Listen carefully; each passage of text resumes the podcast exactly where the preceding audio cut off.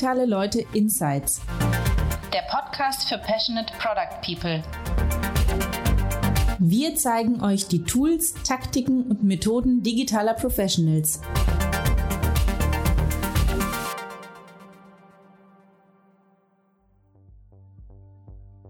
Hallo, hier ist Stefan von Digitale Leute. Ich darf euch begrüßen zu unserer neuen Episode des DL Insights Podcast.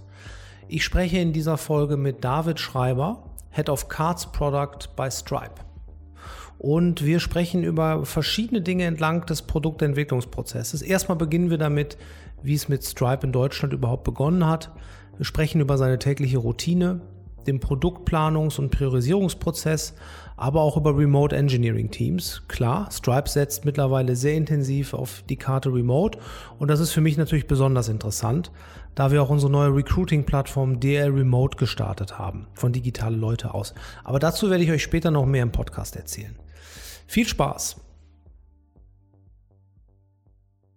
Herzlich willkommen zum Digitale Leute Podcast. Ich freue mich sehr, dass ich heute David Schreiber hier habe, Head of Cards Product bei Stripe. Hallo David. Hallo, freut mich sehr, hier zu sein. Das freut mich auch. Ähm, ich bin natürlich sehr gespannt, über was wir jetzt gleich alles sprechen werden, weil Stripe ist ja von außen wirklich ein so ein Poster-Child und ähm, wirklich ein, ein, sehr, sehr spannendes Unternehmen.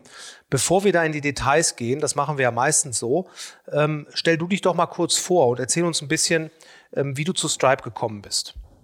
Ähm, ja, gerne, genau. Also ich bin äh, David oder äh, innerhalb von Stripe inzwischen werde ich nur noch äh, DS genannt, weil mein E-Mail-Kürzel äh, DS ist und äh, mein Slack-Handle und irgendwie hat sich das damit auch als Name äh, eingeprägt. Ähm, ich bin seit 2015 bei Stripe, habe damals angefangen, da war ich ungefähr Mitarbeiter 290. Ähm, ich glaube, heute sind Stripe gut über 2000 Leute. Wir gehen steil auf die 3000 Leute zu.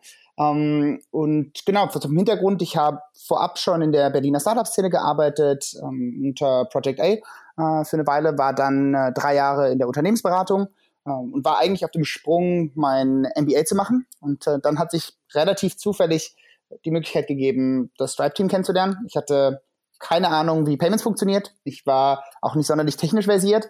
Äh, aber irgendwas hat das Team in mir damals gesehen und hat sich viel, viel Mühe gegeben, mich davon zu überzeugen, das Thema MBA in die Ecke zu stellen und stattdessen bei Stripe anzufangen. Und äh, bin damals dann quasi in einer sehr frühen Phase dem, dem deutschen Team äh, zugeordnet worden.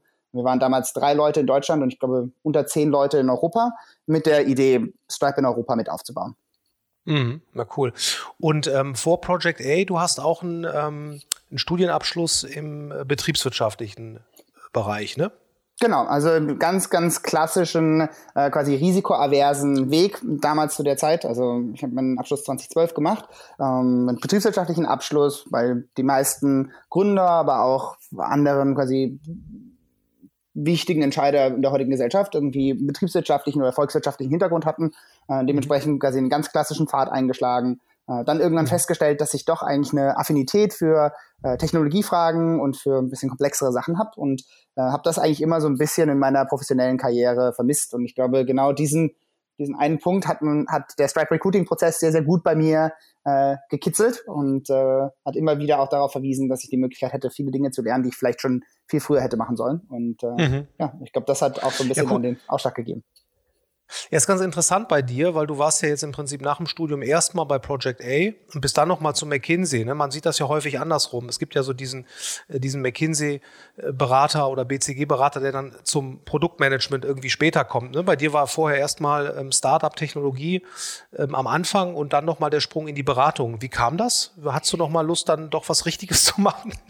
Ähm, also es ist sozusagen, ich, ich, würde sagen, es war eigentlich so, dass ich damals schon im Studium ein Praktikum in der Beratung gemacht habe ähm, und mich darauf festgelegt habe, die Beratung ist mein einziger Weg, irgendwann vielleicht nochmal einen MBA an einer großen US-Schule zu machen.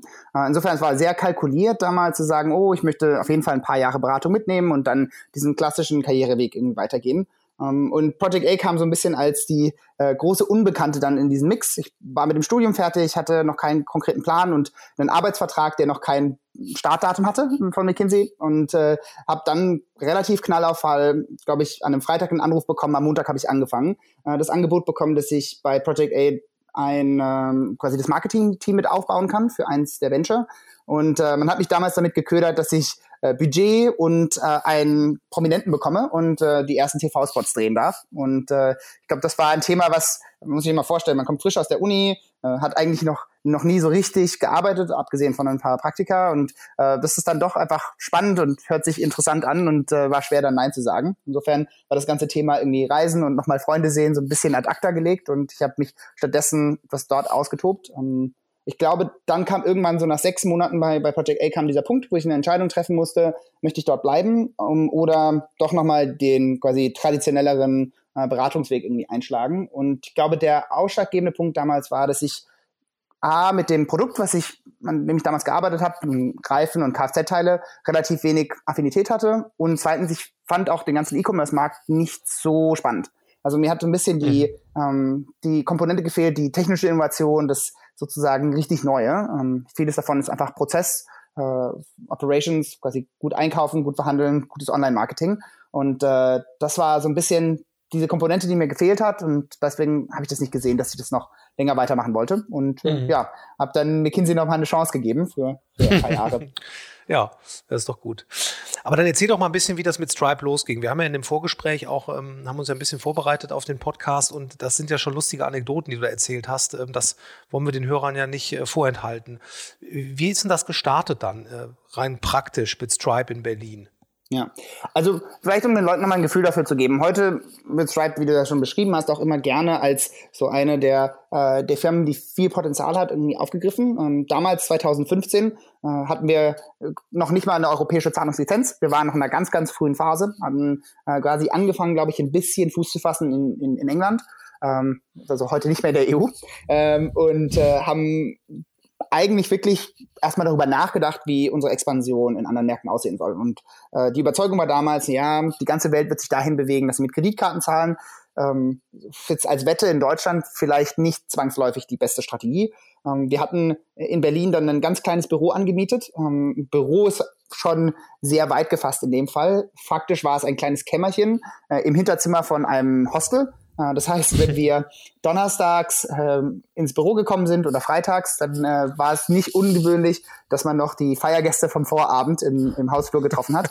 äh, und wir waren doch wirklich, äh, quasi auf der anderen Seite der Tür waren die, die Duschen. Äh, also es ist schon, war auf jeden Fall eine echte Startup-Erfahrung aus dem, aus dem deutschen Team cool. äh, heraus. Und äh, ja, es war, es war damals wirklich so, dass wir keine deutsche Seite hatten. Es war nicht bekannt, dass es ein deutsches Team gibt. Wir haben auch teilweise mit, mit sozusagen den einfachen praktischen Problemen, wie sieht ein deutscher Arbeitsvertrag aus, wie äh, laufen eigentlich die Health Benefits ab, wie, wie müssen unsere quasi Urlaubsregeln aussehen. All diese Sachen waren noch nicht formalisiert. Wir haben also wirklich vom, von der Basis auf das deutsche Büro aufgesetzt und dann auch relativ schnell gemerkt, hm, wenn wir in Europa skalieren möchten, brauchen wir die entsprechenden Lizenzen. Wir müssen uns damit auseinandersetzen, ähm, wie, wie wir überhaupt unser Produkt entwickeln wollen, wie Leute in Europa bezahlen, äh, welche Bankpartner wir brauchen, welche Zahlungsmethodenpartner wir brauchen. Und dafür sind dann die ersten zwei Jahre meiner Zeit bei Stripe eigentlich draufgegangen, dieses Produkt mhm. wirklich äh, auf eine saubere Basis zu stellen, dass wir ein wettbewerbsfähiges Produkt und auch ein Team und eine Office-Struktur haben, die, die skalierbar ist. Mhm. Wie sieht das heute in Berlin bei Stripe aus? Wie viele Leute sind da an dem Standort? Also im Berliner Team sind wir so zwischen zehn und äh, zwölf Leute, äh, bunt gemischt, also Leute aus dem Policy-Bereich, wir haben jemanden im PR- und Kommunikationsbereich, äh, Account-Management-Team, ein Vertriebsteam äh, und ein paar Entwickler. Äh, also eine bunte. Mischung. Ähm, genau das gleiche auch inzwischen in Paris. Es gibt eine kleine Gruppe in, in Barcelona, eine kleine Gruppe in Schweden, äh, dann ein großes Team in, in Dublin, ein größeres Team in London. Ähm, damals, als ich angefangen habe, gab es, wie gesagt, zwei oder drei äh, verstreute Personen in London und äh, die Ambition, in Dublin ein Office zu gründen. Ähm, das heißt, mhm. also heute sind wir mehr als, ich glaube, 150 Leute oder sogar 200 Leute über Europa verteilt. Mhm. Okay, und wie sieht jetzt deine Rolle heute konkreter aus bei, bei Stripe? Wie sieht dein Team aus? Für was bist du im Moment verantwortlich? Dein Titel, du hast jetzt gesagt, so viel gebt ihr bei Stripe auch nicht auf eure Titel, das ist ja, gibt es ja häufiger, aber dein Titel ist ja Head of Card, Cards Product. Wie kann man sich das vorstellen? Was ist da genau dein Job im Moment? Ja, vielleicht lass mich ein bisschen weiter ausholen. Grundsätzlich ist es so, dass knapp 50, 55 Prozent des, äh, der digitalen Zahlungsbewegungen heute auf Kreditkarten ablaufen. Das können die bekannten Kreditkarten, also die Visa und Mastercards dieser Welt sein, aber teilweise auch nischigere Karten wie zum Beispiel ähm, Dankort in Dänemark oder äh, ILO in Brasil. Ja, und ähm, was meine Teams quasi verantworten, sind alle Geldbewegungen, die auf Karten stattfinden. Also wir als Firma bieten einen technischen Service an für Händler, äh, dass sie ihren Kunden Zahlung mit Kreditkarten ermöglichen können. Und meine Teams sind verantwortlich für die APIs, die Services, die dahinter stehen, die reale Geldbewegung, die Abrechnung, alle Optimierungen und alles, was quasi darum passiert.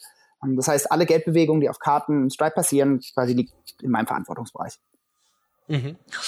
Und wie sieht dein Team da jetzt genau aus? Wie ist das aufgebaut? Was für Disziplinen sind da drin? Ja, also wir sind als Organisation durch viele Iterationen gegangen und wahrscheinlich sozusagen, wenn man in einem halben Jahr unser Gespräch hört, kann es sein, dass die Organisation schon wieder anders aussieht. Einfach auch dadurch, dass wir so gewachsen sind und mehr Länder, neue Probleme immer wieder aufkommen. Ähm, aber heute ist es so, dass wir strukturell ganz stark auf eine cross-funktionale Organisation setzen ähm, mit einer Engineering-Organisation, einer Produktorganisation und so einer sogenannten TPM-Organisation. Ähm, lass mich ein bisschen erläutern, was diese drei Funktionen machen. Mhm. Also äh, die Produktorganisation ist die Stimme des Kunden. Also wir, ähm, wenn, wenn du bei uns sozusagen intern beschreibst, was, was soll ein Produktmanager machen? Ein Produktmanager ist derjenige, der die äh, Markt- und Businessstrategie entwickelt, derjenige, der sozusagen Anthropologist ist, der mit unseren Nutzern sitzt und quasi die Stimme des Nutzers innerhalb unserer Produktentwicklung ähm, widerspiegelt. Dann mhm. Produktdesigner, also der muss das Gefühl dafür haben, wie das Ganze aussehen soll und quasi Lokomotive, also derjenige, der den, den Herzschlag vorgibt, der den Rhythmus vorgibt, wie Sachen entwickelt werden und alles, was unterwegs diesen Prozess aufhalten könnte, aus dem Weg schafft. Ähm, äh, der Engineering Manager ist der funktionale äh, Manager für die Engineering-Organisation. Und ähm, normalerweise ist es so, dass auf einem Produktmanager fünf, sechs, sieben, acht teilweise auch 10 bis 15 Entwickler kommen. Dementsprechend der äh, Engineering Manager ist wirklich stark darauf fokussiert auf Personalentwicklung, auf das Management der Entwickler und auf die technische Basis. Also wie können wir diese Strategie umsetzen, wie können wir so, solche Produkte wirklich entwickeln. Und äh, dann gibt es in bestimmten Funktionen noch den also TPM, also Technical Prog Program Manager.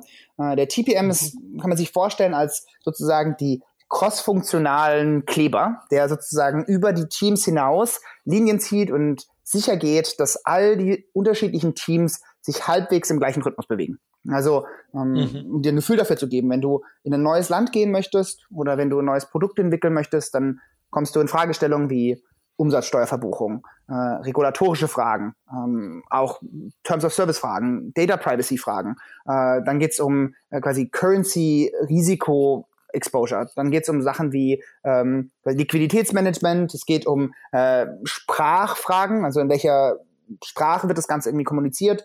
Ähm, es gibt technische Problemstellungen. Und, also man kann sich vorstellen, grob, dass wir zwischen 30 bis 50 Teams involvieren, wenn wir ein neues Produkt oder ein neues Land äh, aufbauen. Und der TPM mhm. ist quasi der, äh, der Stecker, der zwischen all diesen Teams sitzt äh, und sicher geht, dass diese Koordination und Kommunikation stattfindet und dass die Zeitleisten, auf die sich Produkt und Engineering geeinigt haben, auch eingehalten werden. Das ist quasi so ein bisschen der, ja, mhm. der Umsetzer. Äh, und äh, mhm. in, in dieser Organisation ist es so, dass wir eigentlich quasi wie eine Matrix organisiert sind. Das heißt, du hast diese drei funktionalen äh, Säulen und äh, quasi auf diesen funktionalen Säulen gibt es dann Führungskräfte, also jemanden, der komplett die Produktgruppe verantwortet, jemand, der die Engineering-Gruppe verantwortet und in manchen Fällen auch noch diese Project Manager Funktion. In der Regel läuft die auch in Engineering. Um, ähm, und was ich quasi eigentlich mache, ist, ich bin uh, quasi komplett für unsere Produktpillar für das Thema Karten zuständig. Das heißt, uh, um mhm. das konkret zu machen, es sind um, ähm, zwischen drei und fünf Produktmanager, die in dieser Gruppe sitzen und in der Größenordnung 50 bis 100 Engineers. Also es kommt ein bisschen drauf an, wie auch ähm, bestimmte crossfunktionale Funktionen dort zugeordnet werden. und wir sind aber als Gesamtheit wirklich für die gesamte P&L für unser Kartenprodukt zuständig. Ähm, dann gibt es noch eine ganze Menge an anderen Funktionen, die, die quasi täglich mit uns arbeiten, die mit uns sitzen, die mhm. zwar bei sich, also ihre eigenen Reporting-Lines haben, ihre eigenen Ziele, aber eigentlich im Tagesgeschäft komplett bei uns hängen. Also zum Beispiel Financial Partnerships, ähm, unser ganzes Legal-Team, ähm, also Regulatory Legal und dann gibt's Corporate Legal. Dann haben wir Compliance-Leute bei uns sitzen. Wir haben ähm, Leute, die so Interface-Arbeit mit, äh, mit Partnern machen, also mit den Netzwerken sprechen oder mit, äh, mit, äh, mit den Banken sprechen. Wir haben äh, Leute, die hinten dran mit unseren Sales-Teams arbeiten, denen also ähm, Material zur Verfügung stellen, Analysen für die fahren oder auch einfach generell Tracking bauen, was gerade aktuell bei unseren Nutzern passiert.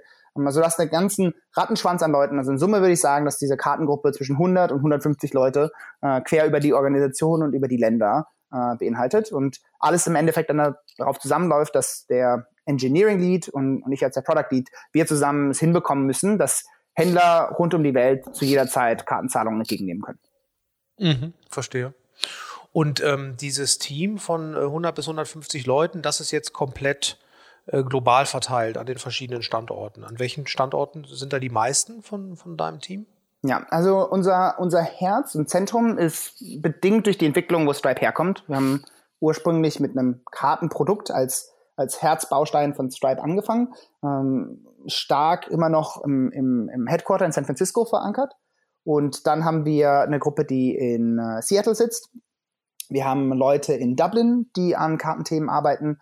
Wir haben ein Team in Singapur, die an Kartenthemen arbeiten. Wir haben Leute in, äh, in Indien, äh, die an einem Kartenthema arbeiten, in Tokio und wahrscheinlich auch in näherer Zukunft noch in, in Mexiko und in, in, in Melbourne.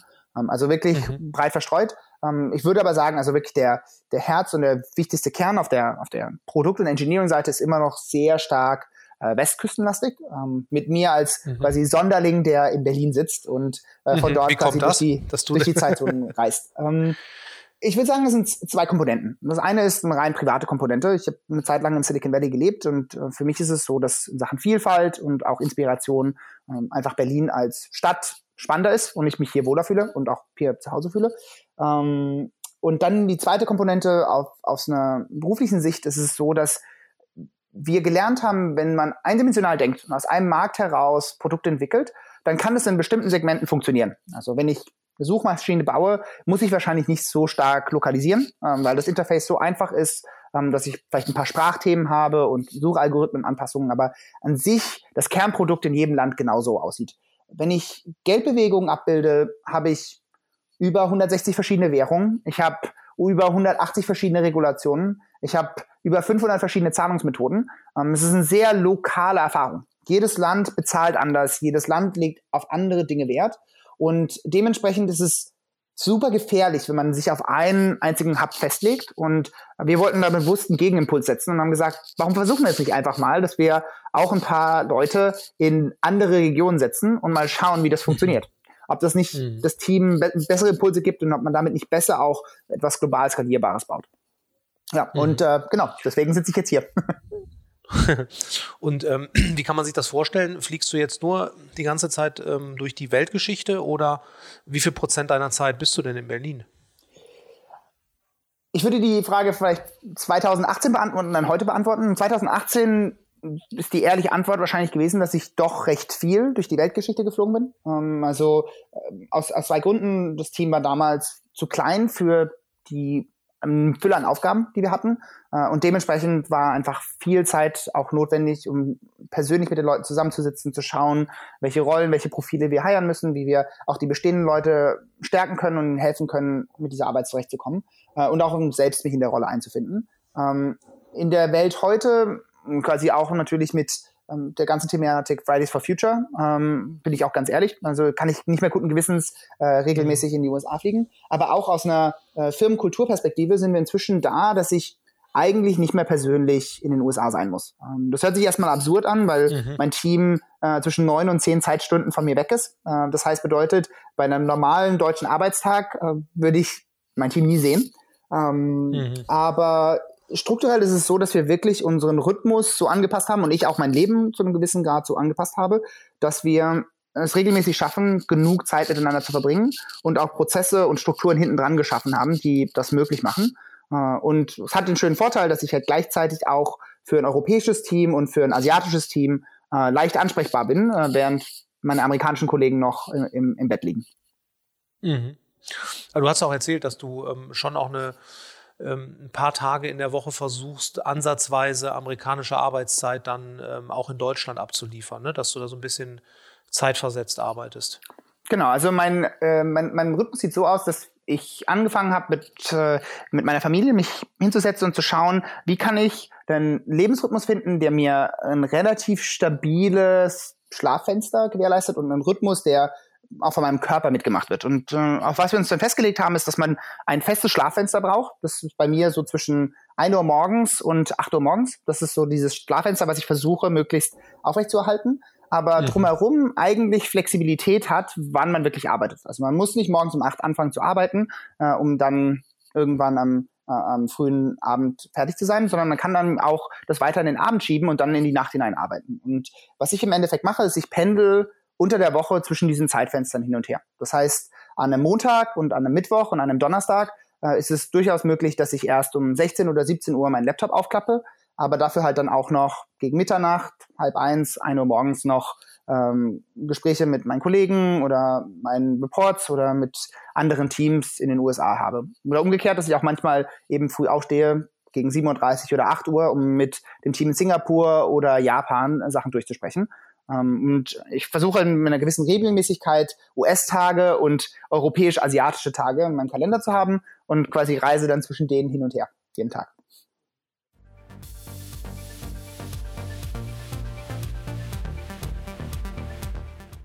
Hallo, hier ist Stefan, Gründer von Digitale Leute. Ich möchte euch kurz der Remote vorstellen, unsere neue Recruiting-Plattform. Auf der Remote findet ihr nur Tech-Jobs, die mindestens zwei Tage Remote Work pro Woche ermöglichen. Was uns alle eint auf digitale Leute, ist der Wunsch, herausragende digitale Produkte zu entwickeln, die wirklich zu unseren Erfahrungen und Interessen passen. Produkte, für die wir brennen können. Remote Work bietet da eine riesige Chance.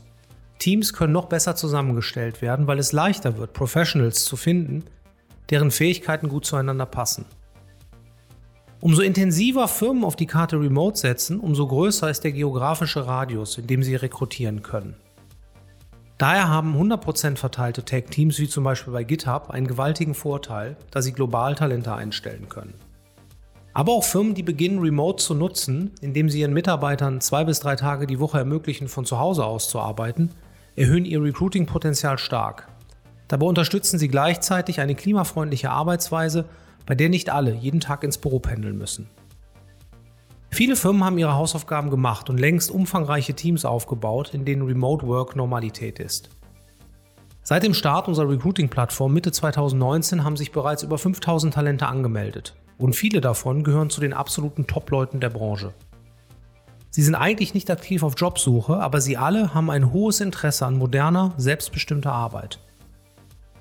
Firmen, die bei der Remote mitmachen, bekommen eine Liste von Professionals, die die passenden Skills für den Job haben und ganz wichtig, vorher schon am konkreten Job bzw. an der Firma und deren Produkt Interesse signalisiert haben. Schaut doch mal vorbei auf derremote.com. Wir haben viel zu bieten, sowohl für Talente auf der Suche nach neuen Herausforderungen, als auch für Firmen, die ihr Tech-Team qualitativ vergrößern wollen. dl-remote.com unsere neue Recruiting-Plattform.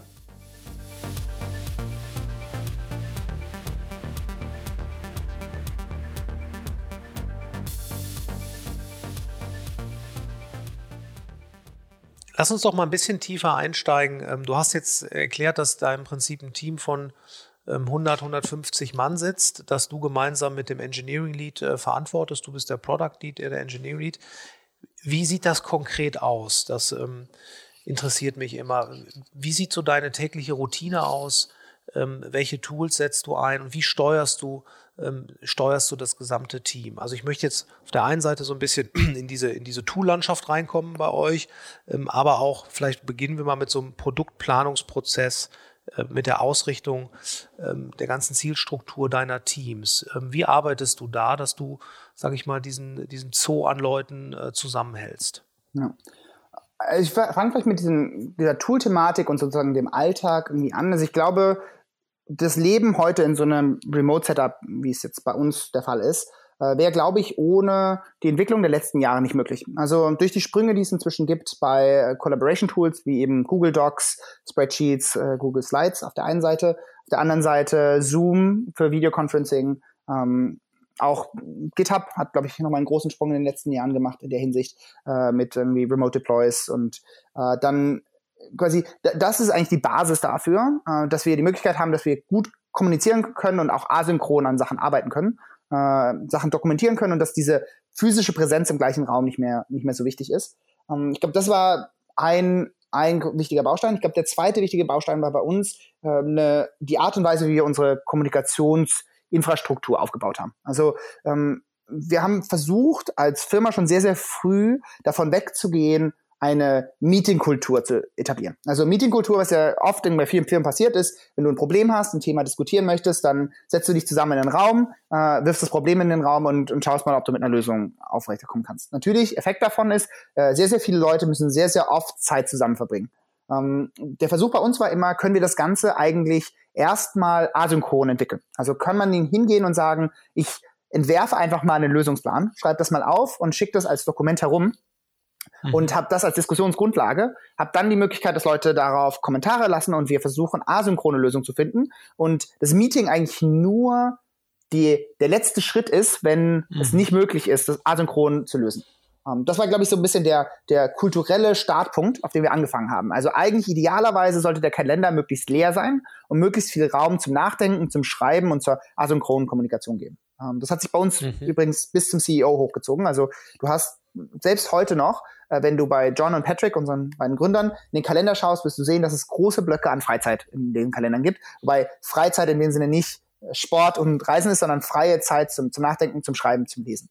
Ähm, mhm. Ich glaube, wir sind inzwischen noch einen Schritt weitergegangen. Also äh, bei gewissen Problemen ist es nicht mehr möglich, asynchron zu arbeiten. Auch wenn du Leute aus der Industrie einstellst, die es gewohnt sind, Sachen zu diskutieren und über Sachen persönlich oder zumindest quasi über Videokonferenz zu sprechen, ähm, brauchst du einen gewissen Grad an Meetings. Was wir aber da gemacht haben, ist, dass wir versucht haben, eine ganz klare Struktur zu finden, wie diese Meetings teilnehmbar sind, selbst wenn du physisch nicht da bist. Das heißt, vorab, jedes Meeting sollte eine klare Agenda haben, die auch vorab rumgeschickt wird und idealerweise auch einen, äh, einen Pre-Read, also irgendwas, was man vorab lesen kann, ähm, damit mhm. auch jeder, der nicht da war, weiß, ob dieses Meeting relevant gewesen wäre oder nicht.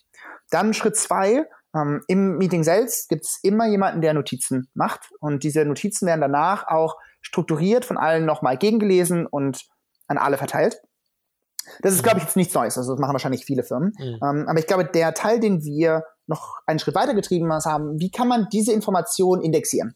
Wie kann ich es möglich machen, dass jeder äh, quasi an Meetings teilnehmen kann, auch wenn er vielleicht gar nicht wusste, dass sie stattgefunden haben, aber gegebenenfalls für ihn relevant waren. Und was wir da gemacht haben, ist, wir haben ähm, hinten dran nutzen wir äh, sozusagen selbstgeschriebene äh, Freeware, äh, ein Tool, was uns ermöglicht, dass du sogenannte Groups anlegen kannst. Das heißt, du kannst mhm. innerhalb von, von Gmail kannst du sozusagen Gruppen Themenblöcke anlegen. Also zum Beispiel, in meinem Beispiel eine, ein Themenblock äh, Karten oder ein Themenblock Visa oder ein Themenblock äh, Brasilien oder ein Themenblock Expansion in äh, Guatemala. Äh, sozusagen diese Themenblöcke. Und dann, äh, was passiert ist, dass Leute wenn sie äh, Meetings haben, wenn sie Agenten rumschicken oder wenn sie Meetings rumschicken, dass sie dann diese zusätzlichen Listen oder diese Gruppen äh, indexieren. Das heißt, bedeutet, wenn ich mhm. ähm, einen Index verfolge zum Thema Guatemala und es hat sich zum Beispiel in unserem Mexiko-Büro ein Anwalt mit einer, äh, mit einem Kartennetzwerk getroffen, zusammen mit einem lokalen Produktmanager, die sich über die Expansion in Guatemala unterhalten haben. Ähm, dann würden die nachträglich diese Notizen oder auch vielleicht schon vorab die Agenda an diese Guatemala-Gruppe mitschicken. Also das heißt, im BCC von allen Kommunikationen wäre dann Guatemala minus archive at stripe.com, mhm, ne? Mhm, also sozusagen mhm. so eine Art virtuelle E-Mail-Adresse. Und damit wären all diese Informationen auf einmal bei mir auch in der Inbox. Das heißt, ich hätte bei mir in der Inbox, weil ich diese Sachen priorisiert habe, würde ich diese Informationen auf einmal zugänglich haben und könnte dann auch zu meiner europäischen Zeit, wenn ich in meine Inbox reinschaue, ah, okay, da gab es Diskussionen, ist es relevant, äh, betrifft es mich, soll ich da involviert werden, vielleicht habe ich Rückfragen, äh, habe ich die Möglichkeit, diesen Konversationen zu folgen. Und mhm. ich glaube, das ist was, was sehr, sehr, sehr wertvoll ist, weil es diese Kommunikation, die unstrukturiert ist und nicht so einfach zugänglich, nämlich persönliche Kommunikation, äh, virtualisiert und ähm, auch für Remote-Mitarbeiter zugänglich macht und mir mhm. die Möglichkeit gibt, wirklich auch so einen guten Puls daran zu haben, was eigentlich über Stripe global passiert. Mhm, verstehe. Ähm, ich würde da ganz am Anfang noch mal kurz einhaken. Du hast gesagt, dass ihr schon versucht, erstmal die Meetings zu vermeiden und es erstmal über eine asynchrone Diskussion probiert, ne? dass so ein Google Doc rumgeschickt wird und das dann erstmal diskutiert wird. Versucht ihr das heute auch noch hart durchzusetzen oder ähm, weil du hast jetzt beschrieben, wenn dann neue Mitarbeiter dazukommen, die es vielleicht ähm, eher klassisch gewohnt sind, auch viele Meetings zu machen, dass die diese Meetings dann wollen. Gibt es jemanden bei euch, der das dann auch noch pusht, so nach dem Motto, hey, wir versuchen es erstmal ohne Meeting, lass es erstmal mit einer Diskussion rund um einen Google Doc, um ein Konzept probieren oder hat sich das jetzt dann doch eingeschlichen, dass eigentlich es dann doch eine ganze Menge Meetings gibt, die vielleicht jetzt genauso wie du gerade beschrieben hast, dann auch ähm, sauber protokolliert und getrackt werden. Aber das würde mich mal interessieren. Gibt es da noch so einen bei euch wirklich einen harten ähm, Push gegen Meetings und Meetingkultur? Ja, das ist eine gute Frage. Also ich glaube, du hast, du hast einen Effekt, und das haben wir, glaube ich, ein bisschen unterschätzt, ist, ähm, mit Wachstum der Firma nimmt die Kommunikation, die in geschriebener Form stattfindet, exponentiell zu. Einfach, jede Person schreibt eben doch ein Vielfaches an, an E-Mails und dadurch, dass du dann äh, mehr E-Mails oder mehr Notes und oder andere Informationen hast, ähm, quasi und darauf dann wieder reagiert wird, hast du wirklich ein exponentielles Wachstum an geschriebener Kommunikation. Den Effekt davon ist, dass lustigerweise selbst Leute, die schon länger in der Firma dabei sind, ähm, doch angefangen haben, Kommunikation wieder aus der asynchronen Kommunikation in synchrone Kommunikation zu verwandeln. Also sozusagen mhm. in bestimmten Fällen ist es doch dann so, ähm, dass ich den Telefonhörer an die Hand nehme oder mehr den Zoom-Dial oder Slack-Call, um mit einzelnen Leuten schnell einmal zu sprechen. Ähm, einfach aus der Angst heraus, dass es in der Flut der Kommunikation, die es gibt, äh, untergeht. Ähm, nichtsdestotrotz würde ich sagen, dass wir in bestimmten Bereichen immer noch uns diesen Kern erhalten und immer noch sozusagen diesen Kampf führen. Also vor allem dann, wenn es um wichtige strategische Entscheidungen geht, und versuchen wir das Ganze so asynchron wie möglich zu handhaben. Also um ein Gefühl zu geben, wenn wir Produktstrategieentscheidungen treffen, dann ist in der Regel der Prozess dahinter der, dass man sagt, wir möchten ein formalisiertes Product Strategy Review haben. Wer sind die Leute, die da drin sitzen müssen, die wirklich eine Entscheidung treffen können und sagen können, machen wir oder machen wir nicht. Und dann, ähm, es wird wirklich ein Sechsseiter Fließtext geschrieben und in diesem Fließtext müssen alle relevanten äh, Themenkomplexe, also aller Kontext, der wichtig ist, muss in diesen sechs Seiten abgebildet sein. Ähm, was heißt es für den Nutzer? Was sind die wichtigen Trade-offs? Was sind wirklich die Entscheidungen, die getroffen werden müssen? Ähm, und das Dokument wird vorab rumgeschickt. Und dann gibt es wirklich nur ein Meeting, wo es die Möglichkeit gibt, eben Rückfragen zu äußern oder Dinge, die nicht asynchron in diesem äh, in dem Dokument direkt diskutiert werden können äh, und dann auch eine explizite Entscheidung in Persona zu treffen. Ähm, aber sozusagen, es ist immer noch so, dass wir versuchen, ähm, stark auf wirklich geschriebenem Wort äh, zu arbeiten und auch diese Dokumente dann lang und sauber zu halten, damit man auch sagen kann, hey, das ist die Entscheidung, das ist damals die Strategie, die wir formuliert haben, ähm, darauf können wir uns immer wieder beziehen. Wir haben uns fast komplett wegbewegt von sozusagen PowerPoints oder irgendwelche Arten von Präsentationstools, sondern es ist wirklich Prosa und Fließtext bei uns. Mhm, mh. Okay, jetzt sind wir schon ähm, ein bisschen reingerutscht in das Thema ähm, Produktplanung, Produktstrategie äh, und Priorisierung von, von Features. Vielleicht gehen wir da mal ein bisschen, ein bisschen genauer rein. Wenn du jetzt als ähm, ähm Head of Product in deinem Bereich dort ähm, deine Produktteams ähm, steuerst, wie geht ihr da vor? Wie plant ihr? in, welchen, in welchem Zeithorizont macht ihr das? Und was ist so ein, so ein typischer Ablauf, der da bei euch äh, durchgemacht wird? Ja. Das spa spannende Thema dahinter, was man immer im Kopf behalten muss, ist, wir bewegen Geld auch nicht, nicht wenig. Ähm, dementsprechend ist es so, dass natürlich die Anspruchshaltung sowohl unserer Nutzer als auch Regulatoren und anderer Stakeholder relativ hoch ist. Das heißt, ähm, wir können zwar schnell Prototypen bauen, aber wenn wir große strategische Projekte vorantreiben wollen, dann sind es Projekte, die lange dauern. Ähm, das heißt, sozusagen Agile bei uns kann trotzdem ähm, Monate, Quartale oder auch Jahre manchmal sein. Und das ist auch in Ordnung, einfach qua der Natur der Produkte, die wir entwickeln. Aber dessen sollte man mhm. sich bewusst sein. Ich glaube, die zweite Sache, die man noch dazu sagen muss, wir sind ein äh, API-basiertes Produkt. Das heißt, bedeutet, wir, unser Service sieht so aus, dass wir eine Dokumentation und Endpunkte zur Verfügung stellen und sagen, hiermit kannst du irgendeine reale Geldbewegung digital nachbilden. Dementsprechend heißt das aber auch, wenn diese API einmal gebaut ist und draußen ist, ist es nicht so einfach zu sagen, ah, wir haben es uns Ansatz überlegt, wir bieten das jetzt nicht mehr an. Weil ähm, mhm, es auf einmal vielleicht hunderte oder tausende von Businesses gibt, die sich darauf verlassen, dass sie diesen Service nutzen können. Ähm, dementsprechend ist quasi das Abschalten oder Entfernen von irgendwelchen Dienstleistungen oder Services relativ schwierig und oft gar nicht möglich. Ähm, das, also, das mhm. sollte man sich einfach nochmal vergegenwärtigen, wenn man auf unseren Planungsprozess und auf unsere Strategie da äh, schaut. Das heißt, dementsprechend mhm. denken wir in der Regel eigentlich in zwei bis drei Jahresvisionen, ähm, weil weil es einfach Zeit dauert, bestimmte Dinge zu umzusetzen äh, und auch weil unsere Kunden Zeit brauchen, Dinge zu implementieren. Also es ist nicht ungewöhnlich, dass ähm, irgendein ein neues Produkt erst nach sechs Monaten wirklich in der Breite der Nutzer ausgerollt ist, äh, wenn dadurch große technische Veränderungen notwendig sind, um das Ganze zu nutzen. Ähm, und das quasi treibt dann einfach auch die Zeitleisten.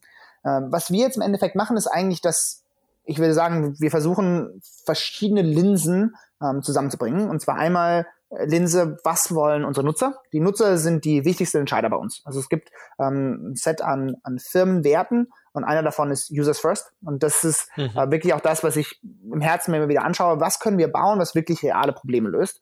Äh, und das ist auch immer die oberste Entscheidungsmetrik. Das ist wichtiger als äh, irgendwelche Financials, es ist wichtiger als ähm, irgendwelche Dinge, die irgendjemand anders in der Firma haben möchte. Ähm, was der Nutzer sich wünscht und wo wir auch geschlossenes Feedback haben, das sind auch die Dinge, die wir irgendwie angehen werden, selbst wenn sie schwierig oder auch vielleicht manchmal nicht in unserem Interesse sind. Ähm, mhm. Das ist das ist, glaube ich, der, der wichtigste Baustein. Dann gibt es darüber hinaus, äh, würde ich sagen, zwei. Ganz kurz, mhm. Kann ich ganz kurz einhaken? Wo ja, kommen diese Kundenanforderungen dann konkret her? Also wie, wo bekommt ihr die her? Ja. Wie ähm, macht ihr das?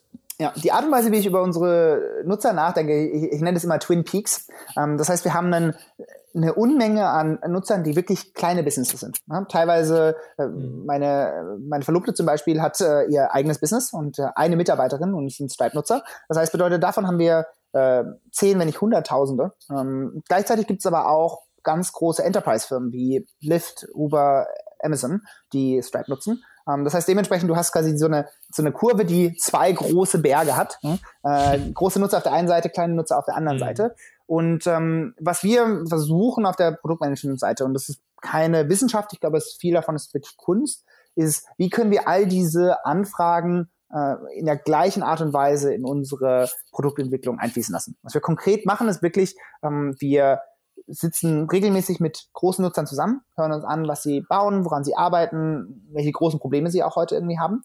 Äh, und gleichzeitig ist es so, dass wir sehr, sehr viel Zeit auch mit kleinen Nutzern verbringen. Einfach Videocalls, teilweise auch mal einfach ähm, ein Set an, an kleinen Nutzern irgendwie besuchen, ähm, auf Meetups gehen. Also wir verbringen wirklich 20 mhm. bis 40 Prozent unserer Zeit einfach mit, äh, mit Entwicklern oder kleinen Shopbesitzern und wollen einfach hören, wie sie ihre Erfahrungen im Bereich Zahlungsbusiness irgendwie leben. Und es muss noch nicht mal ein Stripe-Kunde sein. Es geht wirklich darum, einfach zu verstehen, wie diese Industrie tickt. Und ähm, das, das Spannende dabei ist wirklich, dass die Anforderungen sind teilweise sehr weit auseinander, aber ähm, es ist nicht zwangsläufig so, dass große Businesses äh, Anforderungen haben, die schwieriger sind oder schon näher an der Zukunft sind, sondern oft ist es so, dass die kleinen Nutzer eigentlich die smarteren Fragen stellen und die wichtigeren Dinge haben wollen äh, und du aber entsprechend der Verteilung, also Einfluss auf, auf deine Firma natürlich große Businesses immer lauter und öfter hörst. Ne? Weil natürlich in, eine große Firma ist einfach leichter, hat auch mal einem Executive eine E-Mail zu schreiben, zu sagen, hey,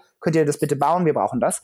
Ähm, und dementsprechend mhm. ist es, glaube ich, unsere, unsere Aufgabe als Produktmanager, diesen Prozess zu moderieren und eine gute Balance zu finden, dass wir allen Gruppen Produkte für alle Gruppen entwickeln äh, und auch nicht sozusagen zu einem äh, Entwicklershop für, für große Enterprise-Kunden werden, äh, aber gleichzeitig auch mit mhm. diesen Firmen auch weiterhin wachsen. Ähm, Klar. Genau.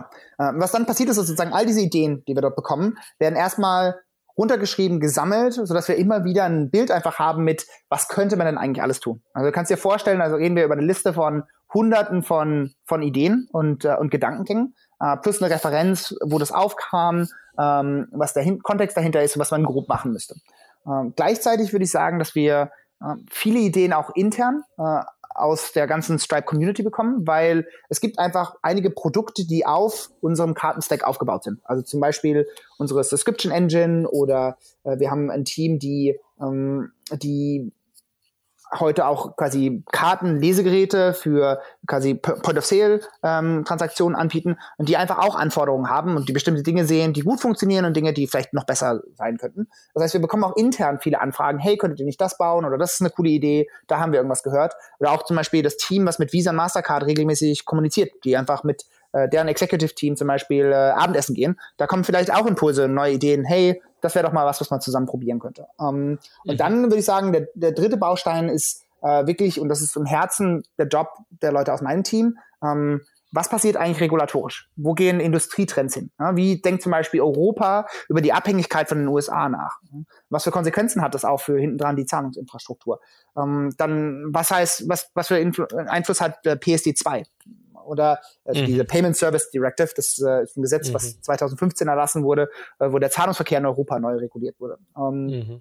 Aber auch so Themen wie, wie sollte Zahlung eigentlich aussehen? Wie stelle ich mir vor, wie wie ein, wie ich dir in quasi 2025 oder 2030 Geld schicken sollte. Oder wie ich im, im, im, im Rewe um die Ecke bezahlen sollte. Und ich glaube, das sind alles mhm. Themen, die wir zusammenwerfen und dann auf der Basis versuchen, ähm, quasi Budgets zu entwickeln. Was sind all die Dinge, die wir bauen müssen, weil äh, es Industriestandard ist, weil vielleicht das Produkt, was wir heute haben, nicht so gut ist, wie wir es gerne hätten, oder weil es wirklich viel Nachfrage von Kunden gibt.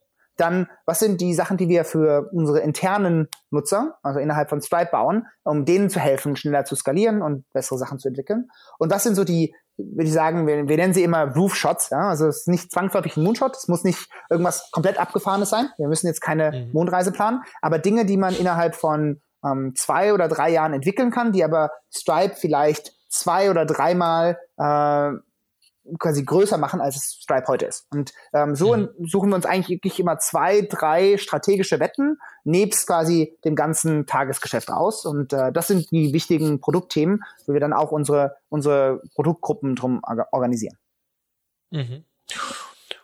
Okay, und dann, also ihr habt diese Longlist, dann priorisiert ihr das und dann habt ihr diese Initiativen, die du gerade beschrieben hast. Und dann, ähm, wie geht es dann weiter an der Stelle? Ähm, wie bringt ihr diese, diese Anforderungen, diese Pläne dann auf ein operatives Level, dass es dann auch in, in den Entwicklungsprozess geht? Ja, ähm, also der erste Schritt, der dann stattfindet, ist, wenn wir diese großen Themenblöcke haben, ist, dass wir äh, zwei Dinge machen. Erstens ähm, können wir das alles in eine konsistente Gruppenstrategie formulieren. Das heißt, bedeutet für die Kartengruppe ähm, können wir wirklich daraus wirklich wie ein eigenes Geschäftsfeld und so kann man es auch bezeichnen einfach qua der Größe und der Anzahl Leute, die daran arbeiten. Ähm, wie sieht unsere quasi Geschichte zu den Investoren und Investoren quasi das Executive Team innerhalb von Stripe, aber auch unser, äh, unser Board. Ähm, wie sieht unsere Geschichte aus, was wir in den nächsten zwei oder drei Jahren machen, was für Budget wir dafür brauchen und ähm, wie wir als Kartengruppe bewertet werden sollen. Und da steckt eben genau all das drin. Ja? Also was ist das Tagesgeschäft, was wir machen müssen ähm, und was sind die strategischen Wetten, die wir eingehen äh, und wie glauben wir, wie sich das abbildet in unserem Nutzerverhalten in den nächsten Jahren. Das ist das eine. Und da ist es wirklich so, dass wir ähm, konkrete, kurze Geschichten wirklich in den Fließtext formulieren, ähm, dass wir auch versuchen, das Ganze ganz klar und explizit zu machen, mit wenigen Metriken, wo wir sagen, das sind die Metriken, auf die ihr schauen müsst und wenn ihr uns in ein oder zwei Jahren bewertet ähm, und die sind nicht da, wo sie sein sollen, ähm, dann habt ihr einen Grund, auch wirklich äh, entsprechende Maßnahmen zu ergreifen. Aber umgekehrt, ähm, wenn ihr uns jetzt zustimmt, dass das die Metriken sind, dann sollten wir auch nicht über alle anderen Sachen drumherum diskutieren. Mhm. Das ist wirklich der mhm, Kern. Stimmt. Darauf fokussieren wir. Das ist sozusagen, das ist, wie wir unser Business verantworten wollen. Ähm, das ist, glaube ich, der eine Teil. Der andere Teil, und das ist das, was ähm, wieder zu dem Thema, ne, wir bewegen Geld, das Ganze muss robust sein, das Ganze muss funktionieren, das, da ist kein Raum für Fehler. Ähm, in dem Moment, in dem wir wirklich rausgegriffen haben, was die kompletten Bausteine sind, dann brechen wir die dann in konkrete äh, kleine Engineering-Projekte runter. Das heißt, wir gehen hin und haben eine grobe Einschätzung, wie lange dauert das, was für Leute brauchen wir dafür, haben wir die alle irgendwie schon im Team, wo müssen wir vielleicht noch Leute hochziehen, ähm, wie müssen diese Gruppen geschnitten werden, damit diese Dinge gebaut werden können, ähm, damit man dann also konkret wirklich die nächsten drei oder nächsten sechs Monate äh, eine Gruppe von 10, 15 Leuten an einem Thema arbeiten kann. Und mhm. ähm, das ist wirklich so, dass würde ich sagen, ist eher die Aufgabe dann der operativen Teams, wirklich das runterzubrechen, da konkrete, konkrete Projektpläne zu machen ähm, und dann auch für sich wieder zu entscheiden, wie sie diese Projektpläne äh, visibel und messbar machen können. Also wie kann ich mhm. einfach kommunizieren, ja, das geht in die richtige Richtung und in einem Jahr werdet ihr auch sehen, dass das Ganze liefert und ähm, Resultate bringt. Wie läuft das konkret? Mit welchen Tools arbeiten eure Teams da? Ist das alles in Jira und dann hast du da Burndown-Charts und guckst dir an, wie die performen? Oder äh, wie, machst, wie machst du das ja. oder wie macht ihr das?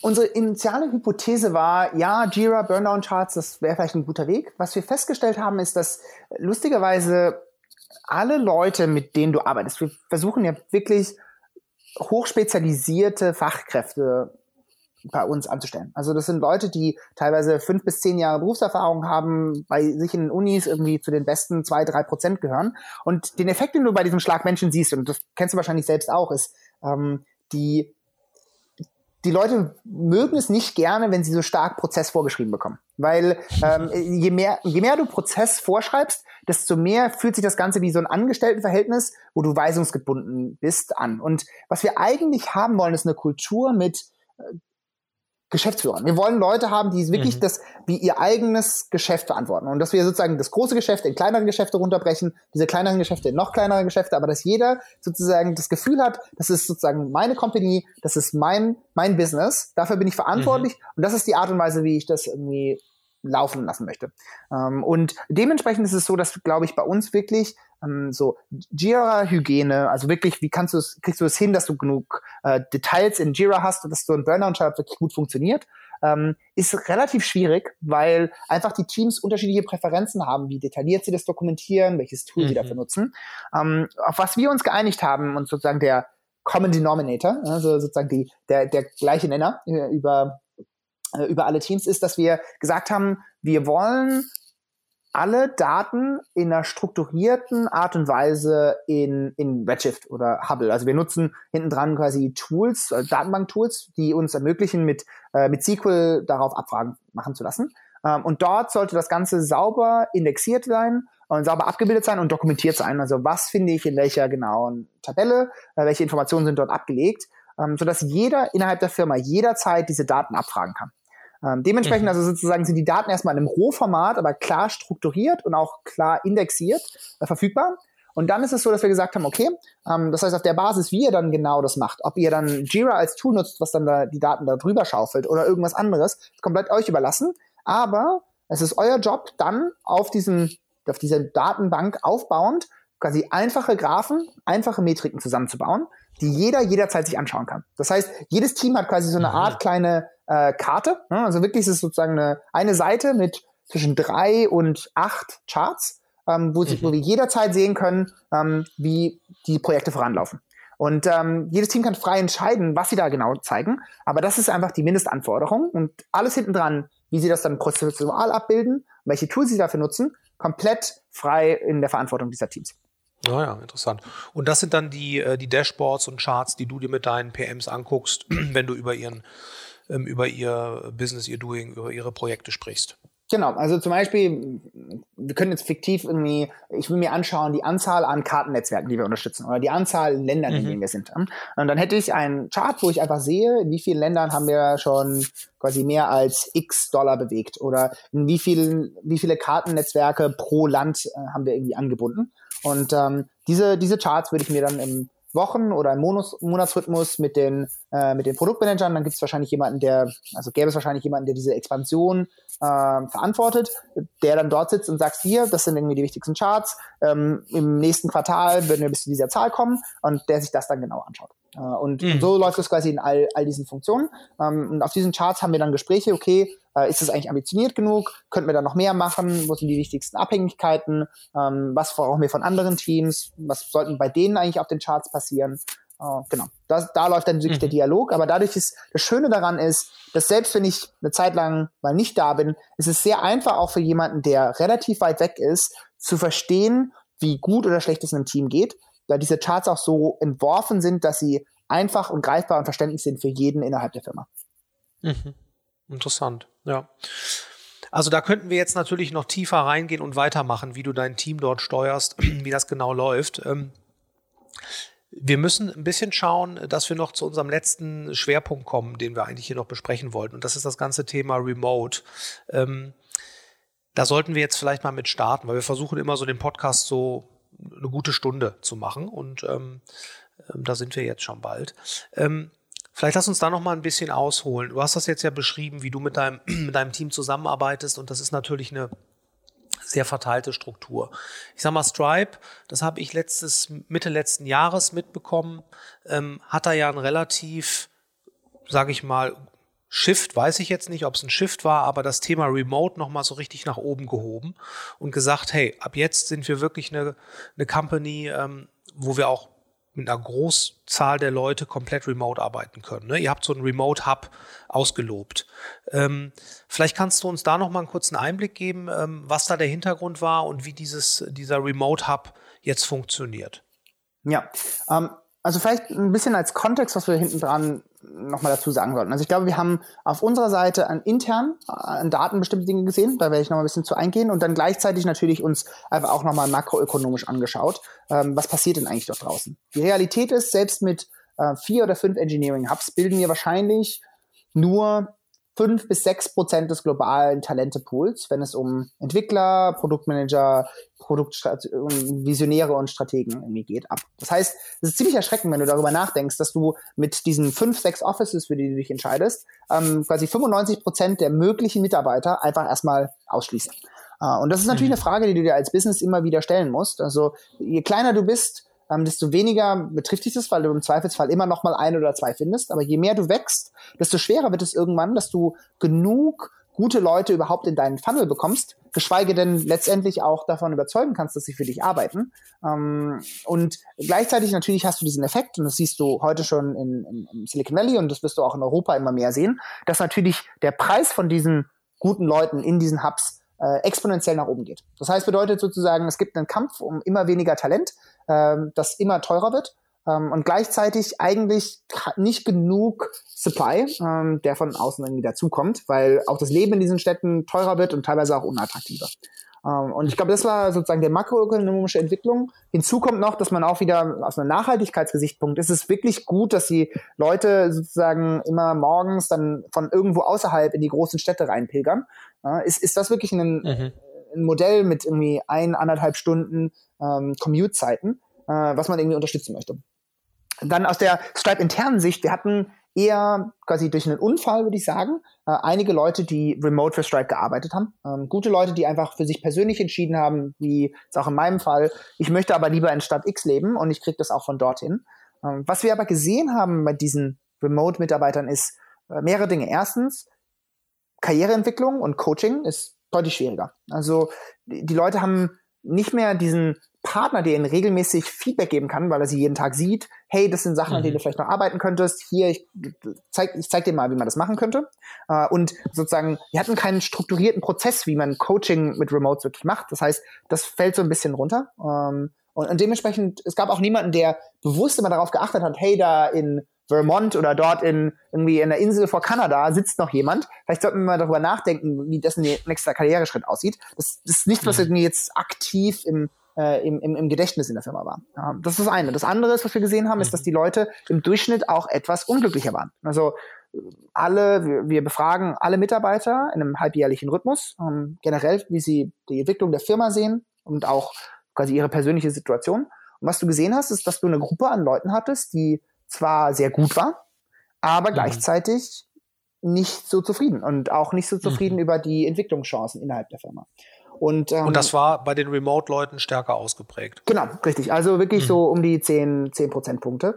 Mhm. Um, und das ist ein Thema, was man sich dann intern wirklich auch mal überlegen muss bei einer Organisation. Also das kam, glaube ich, erstmals auf. Da waren wir so knapp über 1000 Leute. Ähm, also im Remote-Bereich wahrscheinlich noch weit unter 100. Aber schon signifikant genug für uns, um zu sagen, hey, da ist ein Muster ähm, und äh, wir müssen uns überlegen, wie wir damit umgehen wollen. Und äh, dann war die Überlegung, du hast zwei Optionen. Entweder sagst du, wir müssen selektiver werden, wer wirklich remote arbeiten kann. Vielleicht haben wir wirklich einen Selektionsbias hier, dass wir sozusagen Leute, die eigentlich nicht dafür gemacht sind, ähm, dazu treiben, remote zu arbeiten und dann sind sie uns mhm. unglücklich.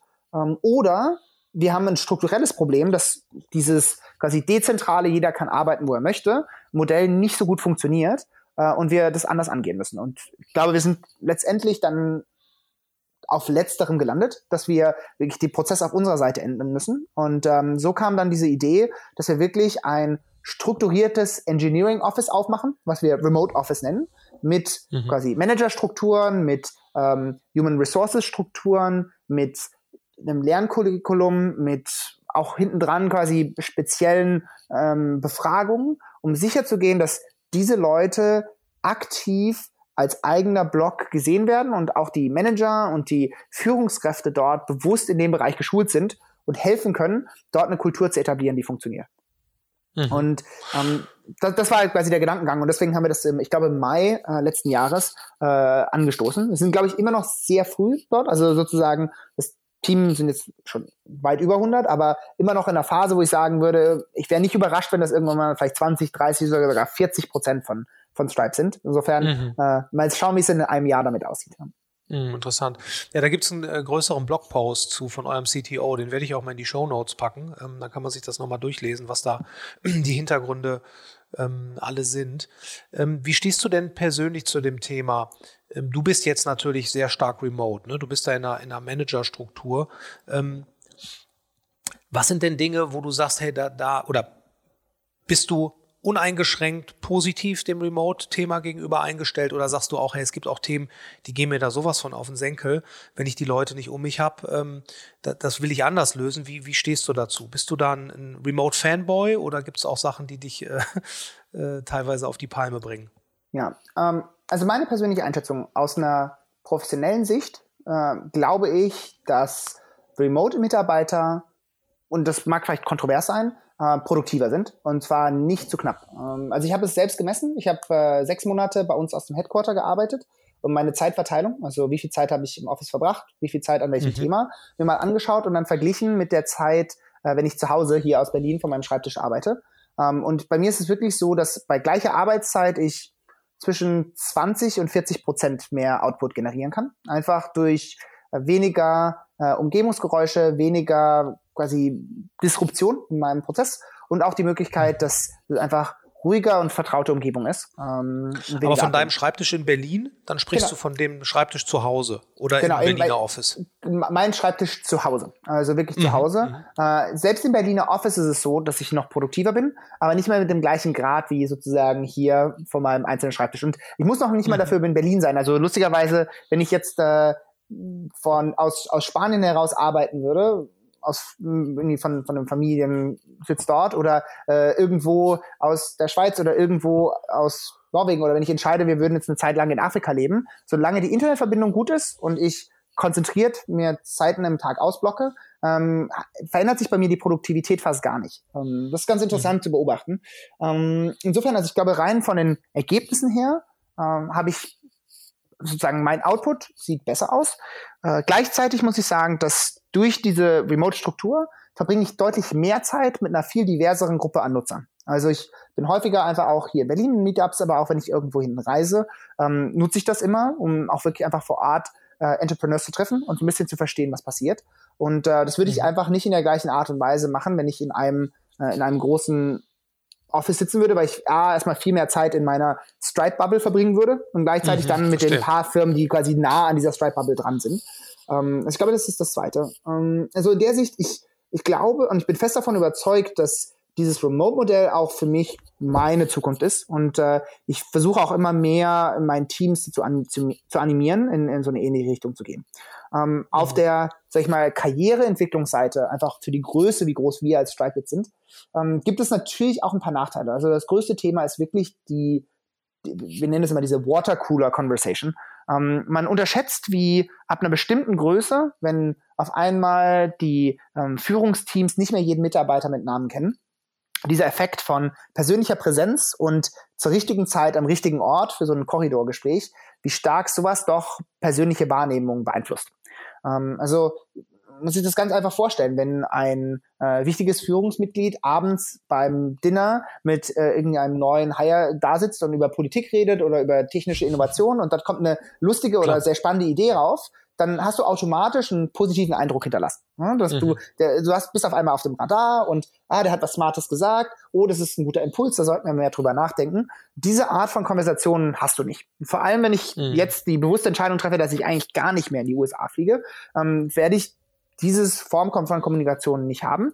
Äh, und dort verlierst du definitiv was, was ähm, diese, diese quasi implizite äh, Beziehungspflege. Ähm, mhm die einzige Chance, die ich dort dafür habe, ist, ein Teil davon kannst du aufwiegen, indem du strukturierte, regelmäßige Meetings mit den wichtigen äh, Führungskräften um dich herum hast. Also sozusagen einfach bewusste Zeit dann mit ihnen auszublocken und so eine Art virtuellen Café zu inszenieren.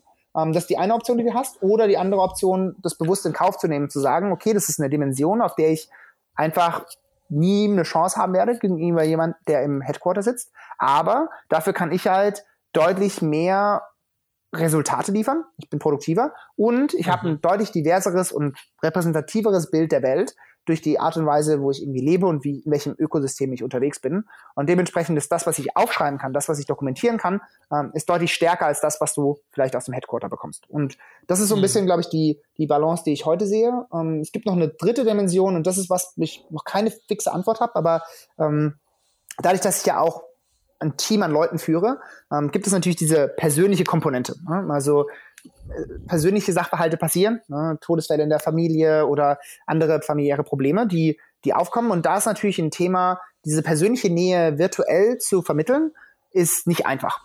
Und äh, das ist was, wo ich heute noch kein optimales Modell gefunden habe. Ähm, ich versuche eine sehr enge Bindung mit allen meinen Mitarbeitern äh, zu pflegen, aber die persönliche Umarmung kann man einfach nicht virtuell ersetzen. Äh, und das ist ein Thema, glaube ich, wo wir zumindest heute immer noch versuchen, ähm, zumindest in kleinen Clustern auch Leute irgendwie regelmäßig physisch zusammenzubringen, um irgendwie zu mhm. vermeiden, dass dieses ganz Gefühl von, von so Isolation irgendwie äh, stattfindet. Ähm, aber ja, also zu dem Thema noch keine finale Antwort, wie man das lösen kann, aber definitiv noch was, wo man arbeiten dran muss. Ähm, und dann okay. vielleicht letzte Sache, ich habe ich hab für, für dieses Jahr ein, ein Experiment geplant, mal schauen, wie das funktioniert. Ich möchte zum ersten Mal virtuelle Office-Besuche machen. Also ich habe mir vorgenommen, jetzt für eine gesamte Woche zum Beispiel mal eher auf äh, Time Zone Singapur oder Timezone Tokio zu arbeiten und dann wirklich einfach meinen Kalender komplett nach dem Team dort vor Ort auszurichten. Mhm. Also wirklich von morgens bis abends lokale Zeit, äh, mit den alle Leute aus dem Team mal persönlich kennenzulernen, einfach auch mal einfach Casual Conversation über, über Zoom zu haben ähm, und mhm. zu diskutieren und äh, den Teammeetings beizutreten und so weiter, ohne physisch hinzureisen. Äh, weil dieses Gefühl zu haben, mit dem Office quasi zu leben, die Leute kennenzulernen und so ein bisschen äh, so ein, so ein Wir-Gefühl zu erzeugen. Ich bin mal mhm. gespannt, wie das funktioniert. Ähm, also, also so intensiv habe ich das bisher mit unseren kleineren internationalen Offices noch nicht gemacht. Aber ja, bin mal gespannt, ob das äh, auch möglich ist. Hm, ja. Es gibt da ja unheimlich viele Sachen. Ne? Also das, was du eben meintest, so ein virtueller Kaffee oder auch äh, mittags ähm, zusammen remote ähm, Mittag zu essen, ähm, dass man sich gemeinsam vor den Rechner setzt, das gibt es. Oder ich habe einen Kollegen, der hat bei, bei Xing ähm, als Developer gearbeitet, auch remote, und die haben den dann eine ganze Zeit, das war auch mal so ein Test, haben sie ein iPad genommen und haben den auf so einen Roboter, so einen fahrbaren Roboter gesetzt. Und auf diesem iPad war dann sein Gesicht, also mit so einem Zoom, mit so einer Zoom-Verbindung und haben ihn dann mit in jedes Meeting genommen und so. Also es gibt da ja wirklich verrückte Ideen, äh, wie man, wie man diesen äh, dieses Remote-Setup optimieren kann. Das wird man in Zukunft sehen, wie das läuft. Also ist bei uns bei, bei Digital Leute auch ein Riesenthema. Wir hatten auch auf unserem Summit da äh, viele Diskussionen zu und das ähm, ja, ist Work in Progress, würde ich mal sagen. Das ist total spannend. Ähm, wir hatten diesen Roboter auch und wir hatten auch diese Remote Lunches bisher, meine ehrliche Einschätzung. Mhm. Also beides hat, also wir haben das, den Roboter hatten wir schon vier oder fünf Jahre und äh, diese Remote Lunches jetzt seit zwei Jahren. Ähm, mhm. Die kommen per se gut an aber haben relativ wenig messbaren Einfluss auf diese Remote-Kultur. Also wir haben es bisher nicht geschafft, dass das wirklich einen großen Unterschied macht.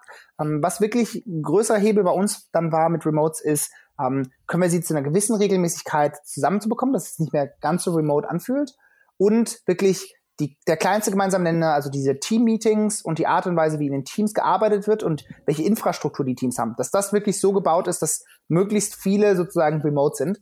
Das ist ein deutlich größerer Hebel, dass man sich sozusagen fühlt, als ob man First-Class-Citizen ist. Äh, das ist ein ganz, ganz wichtiger Hebel. Mhm. Mhm. Ja, super.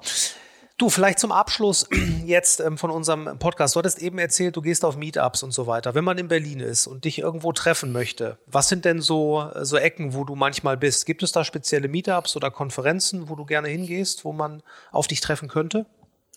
Ähm, spannende Frage. Lustigerweise, ich habe sozusagen die richtigen regelmäßigen Meetups in Berlin für mich noch nicht gefunden. Was ich in der Regel mache, ist wirklich so mhm. eher Ad-Hoc-Veranstaltungen. Äh, also wenn äh, ein Bubble oder ein N26 kleinere Produkt-Talks hat oder einfach sowas auch quasi nicht groß irgendwie bekannt gegeben ist oder einfach nur sozusagen gemeinsame Drinks abends. Ähm, da mhm. schließe ich mich immer gerne an. Ähm, aber ich habe bisher noch nicht sozusagen das standardisierte Format gefunden, wo ich mit anderen Produktmanagern oder Entwicklern irgendwie zusammengekommen bin. Insofern ist es wirklich bei mir in der Regel so, dass ich äh, relativ rege ähm, vor allem irgendwie technische Vordenker hier in Berlin einfach anschreibe und sage, hey, hättest du nicht Lust auf ein Mittagessen oder einen Kaffee oder ja. äh, ein Dinner, um einfach ein Gefühl dafür zu bekommen, woran arbeiten sie gerade, was sind die größten, spannendsten technischen Probleme ähm, und auch ein bisschen einfach zu, zu teilen, was, was für Probleme wir gerade haben. Vielleicht kommt ja eine interessante Idee bei raus. Ähm, damit bin ich ganz gut mhm. gefahren. Also wirklich solche äh, sozusagen cold outbound anfragen, ob äh, Leute nicht Lust haben, mal einfach ja. ein bisschen äh, aus, aus ihrem Leben mit mir zu plaudern. Ähm, ist nicht super skalierbar, insofern kein Geheimtitel für jeden, vielleicht funktioniert, aber äh, ehrlicherweise habe ich so bisher die besten Konversationen gehabt und äh, äh, bin nicht immer in diesem Korsett gefangen, dass es irgendein Thema geben muss und jemand über irgendwas erzählt, was dann vielleicht gar nicht so spannend oder relevant für mich ist. Mhm, mhm, cool.